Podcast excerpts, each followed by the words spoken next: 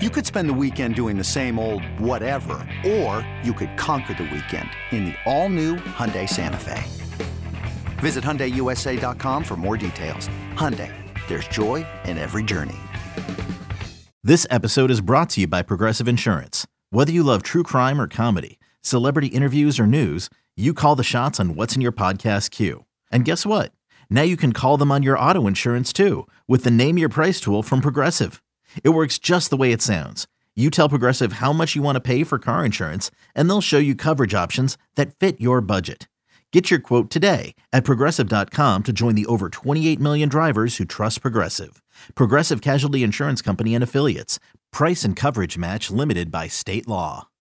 Anyhow, let me get to the uh the shit show that is Major League Baseball. So Anthony Volpe, and I give him a lot of credit for this. And if you're a Yankee fan, I think oh, despite despite the strikeout in the tenth, I thought Volpe had a nice day offensively. And he is an absolute pain in the ass on the base paths. He's fast. He's distracting. He got Ottavino to step off a couple of times, which put him in a tough spot because obviously you've got your two disengagement rule. And then Jeff McNeil does something, which I noticed at the time and I uh, tapped my dad real quick, and the guy sitting next to me saying, "Hey, look at this. Jeff McNeil is now holding Volpe on second base." And what McNeil did, and I'm watching this, I'm staring at this, is he's holding on Volpe with I think it was Stanton was up at the time, and because Stanton's a right-hand hitter, pull hitter. It's not as if McNeil's out of position. So as soon as the pitch is coming home, he dances back a little bit to the right of second base, our right of second base if you're looking behind the plate. He gets Stanton to wave out a slider to make it 0 2, and the home plate umpire quickly points at McNeil. And I had a feeling I knew what was coming because McNeil's holding on second. So my question to my dad was, what's the rule on the whole shift? Because his foot's on second base. Now, I look, we know the shift rule. The shift rule has not really been challenged this year too much. So honestly, I don't know the letter of the law to the shift rule. It's a brand new rule. But the umpire calls McNeil for, I guess, breaking the shift rule. So it turns into a ball on Stanton. Uh, so I guess essentially a pitch clock violation. I, I had no idea, by the way, that was the rule that if you in, had an infraction of the shift, they're going to call a ball. I, I had no idea, but you learn something new every day. But here's the problem the whole point of the shift rule is so that you're not positioned defensively on the other side of the base. Jeff McNeil is not positioned on the other side of the base. He's got his foot straddling the base. He's holding on Volpe as if he's a first baseman. And then immediately, before the pitch is even thrown, is dancing back into position. The, the spirit of the rule is not what Jeff McNeil did. Jeff McNeil to me did nothing wrong. And the fact that the pitch is being thrown and he's back in his normal position, I think it was absolute BS that the umpire calls a ball. And if it's not the umpire, then the rule is BS. To me, once the pitch is thrown, if you're in the proper position, there should be no problem. And like I said, McNeil was back in the proper position as the pitch is being thrown. Like as soon as Ottavino's coming home, McNeil's not standing on second base. There's no there's no reason to. He's not holding Volpe on when the pitch is thrown. He's doing it prior to it because Volpe's dancing like, you know, he's dancing. I don't even know what you'd be dancing like. He's dancing like he's a dancer. He's dancing like he's in dirty dancing, whatever the description is. So I don't know what they said on TV, Pete, but to me, I think the umpires, and it was the home plate umpire, not the second base umpire who's standing right next to McNeil. He's not even the one who made the call. It was the home plate umpire. I, I, didn't think they were respecting the spirit of the rule and the shift rule. I think that's uh, what the was it the five inch guy, uh, the guy five inch foot guy, Karl Ravech. Yeah, I think that's what he said too. Spirit of the rule. Uh, I think he said that. But uh, but the here's the thing is right. You so you're looking at that. The second base umpire didn't call it. So so if he's not calling it, how is the the the, the home plate? I know that they both can see, but why is the home plate umpire focused on that?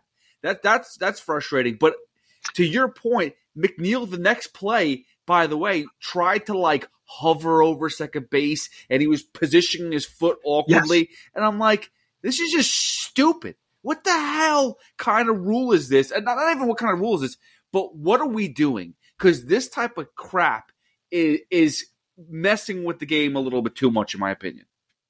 Well, and think about this, Pete. It turned out not to matter because they got Stanton out, but it went from 0 2 to 1 1 because of the violation. And then the next pitch was ball two. So instead of being ahead of Giancarlo 0 2, you're now behind him 2 and 1. And if memory serves correct, because again, I don't have the scorecard in front of me, Ottavino came back and struck him out. So it makes it easy to forget about it and move on because the at bat worked out well for the Mets. And it's almost like a kind of a footnote from the game. But I just think it was enforced badly. I don't think it was in the spirit of the rule at all. And it, it kind of bothered me that the umpires made that decision. Uh, right. So I, again, I think you're 100% on it with the whole spirit of the rule nonsense, but explain to me how they could pick and choose when they give out a ball or a strike because if you saw a little bit later on in that 10th inning, I think it was when Vientos was up and um, they tried to quick pitch him. And not quick pitch, but yeah. but Vientos was in the box at eight seconds. So he gave a warning to that? Like, why don't you give a warning to McNeil? Yeah, no, I think that's a good question. So, what they've been doing over the last, I'd say, a couple of weeks, uh, give me a second. I'm in gridlock right now, and I got to find a way to not block people. You know what? F them. If I block them, I block them. Like, what am I going to do? Um, when this when the pitcher doesn't make eye contact with the batter, what I've noticed is they have consistently given warnings. Uh, they have basically given like one warning each time so that's been common that for whatever reason, that idea of not necessarily quick pitching, but not making the the eye contact, they've given out the warning. Mother's Day is around the corner. Find the perfect gift for the mom in your life with a stunning piece of jewelry from Blue Nile. From timeless pearls to dazzling gemstones, Blue Nile has something she'll adore. Need it fast? Most items can ship overnight. Plus, enjoy guaranteed free shipping and returns. Don't miss our special Mother's Day deals. Save big on the season's most beautiful trends. For a limited time, get up to 50% off by going to Bluenile.com. That's Bluenile.com. I think you're right, though, about the McNeil situation. I think it would have been fair to tell him after the pitch, no harm, no foul. Hey, you broke it. It's a warning. If you do it again, we're going to call a pitch clock violation on the pitcher. It's going to be a ball. I agree with you. I think in that situation, because it was so weird and also not anything detrimental to the at bat, it would have made sense for it to be a warning. You know, Buck comes out, of course, not typical. Buck did this all last year and we didn't hate it. Now we hate it. He comes out just to have a conversation. Like, I'm not mad. I'm not mad about anything. I'm just sitting here comatose. I'm just like, what's up? Hey, what'd you do? Oh, you, you called it a ball. My second baseman's pissed off. This makes no sense. Cool. Thanks for the info. I'm going to go back and write my little diary. Like that's Buck Showalter. But McNeil was fuming. McNeil was pissed off. And my friend sent me a picture of the the first time McNeil was holding him on. Yeah, you can make an argument his foot was on the other side of the base as he was holding him on. But again, what are we doing? That's not the reason the shift rule's in place. And my point is by the time the pitch is thrown, he's back into a legal defensive position. But whatever. I don't want to spend any more time on this. Ottavino got out of the inning. No harm, no foul. Now let's get to Nimmo. Brandon Nimmo, for the second time this year, has made a boneheaded base running decision. And because the Mets won and Nimmo got the game winning hit, and other than that moment, actually played a really good game, Maybe that's another footnote that we gloss over. But Starling Marte comes through with a huge game tying RBI hit. That follows after Nimmo comes through with a huge RBI hit by pitch.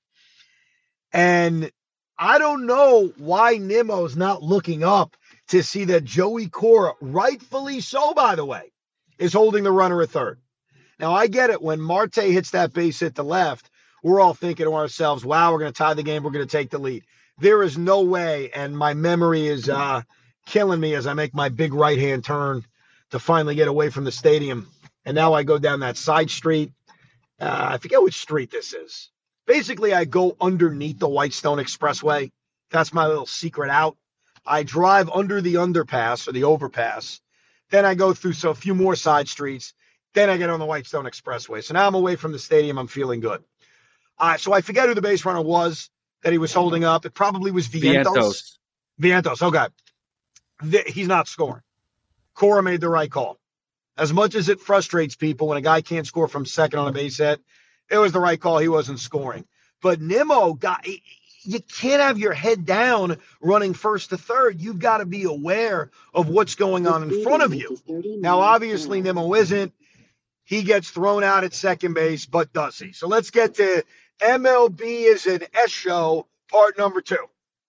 And that is Buck Showalter, rightfully so, throws the proverbial challenge flag. We all are watching on the giant Steve Cohen screen TV that Brandon Nimmo gets his hand back. DJ LeMahieu sort of misses the swipe. It's then close that maybe he tags him as his hand is hitting the bag after the initial miss. But to me, he's back. He's safe. Still a bad base running call by Nimmo. Very nice. I think he may have done the swim move, the swim move to get back in. Buck Showalter rightfully so. You challenge that either way, by the way. Like at that point in the game, that's a that's a must challenge, even if you're not as confident. So Buck challenges it. We're all watching it. He's safe. Like Brandon Nimmo's given a new life, and we're set up with bases loaded, two outside game, Jeff McNeil. And when the umpire comes back, and it's not the umpire on the field, it's obviously the umpires back in Chelsea. When they come back and say, call on the field stands, it's another example that replay makes no sense. Makes no sense. I know at times they're not overturning things unless they're clear. Pete, was this not clear that Brandon Nimmo was safe at second base? They tried like three different angles. Um, there wasn't one that was clearly out, but there looked like there was one or two that it made them look clearly safe. And that's that's what I mean. That's the problem. It's like if you have three different angles or four different angles, and two or three of them say he's safe, and one's like, well, that could be the one that got him. I'm leaning towards the ones that say safe, and I know the call, the play, the play of the field was it out, but you have to be able to use if you're going to be able to to to be objective, I guess in that scenario.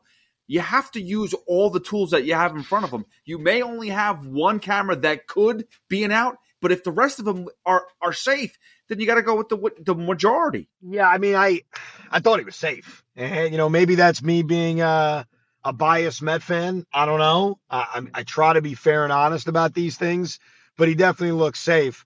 But then the other part of me said, you know what? He didn't deserve to be safe. I mean, let's think about it. Brandon Nimmo made a horrible base running decision. He ran his team out of an inning that could have been bigger, could have been bigger, probably wouldn't have been. Mean, let's be honest. McNeil's probably popping up the first base like he did the next inning.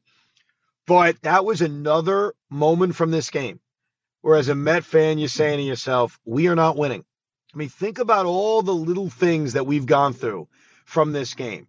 Justin Verlander gives back a 1 0 lead. The defensive miscues in the seventh, the steal of home, the error by McNeil, Brandon Nimmo's running himself out of an inning. Like so many little things that tell you this is a not a winning team. This is going to be another night where they find a way to lose and they're doing just enough things to lose this game.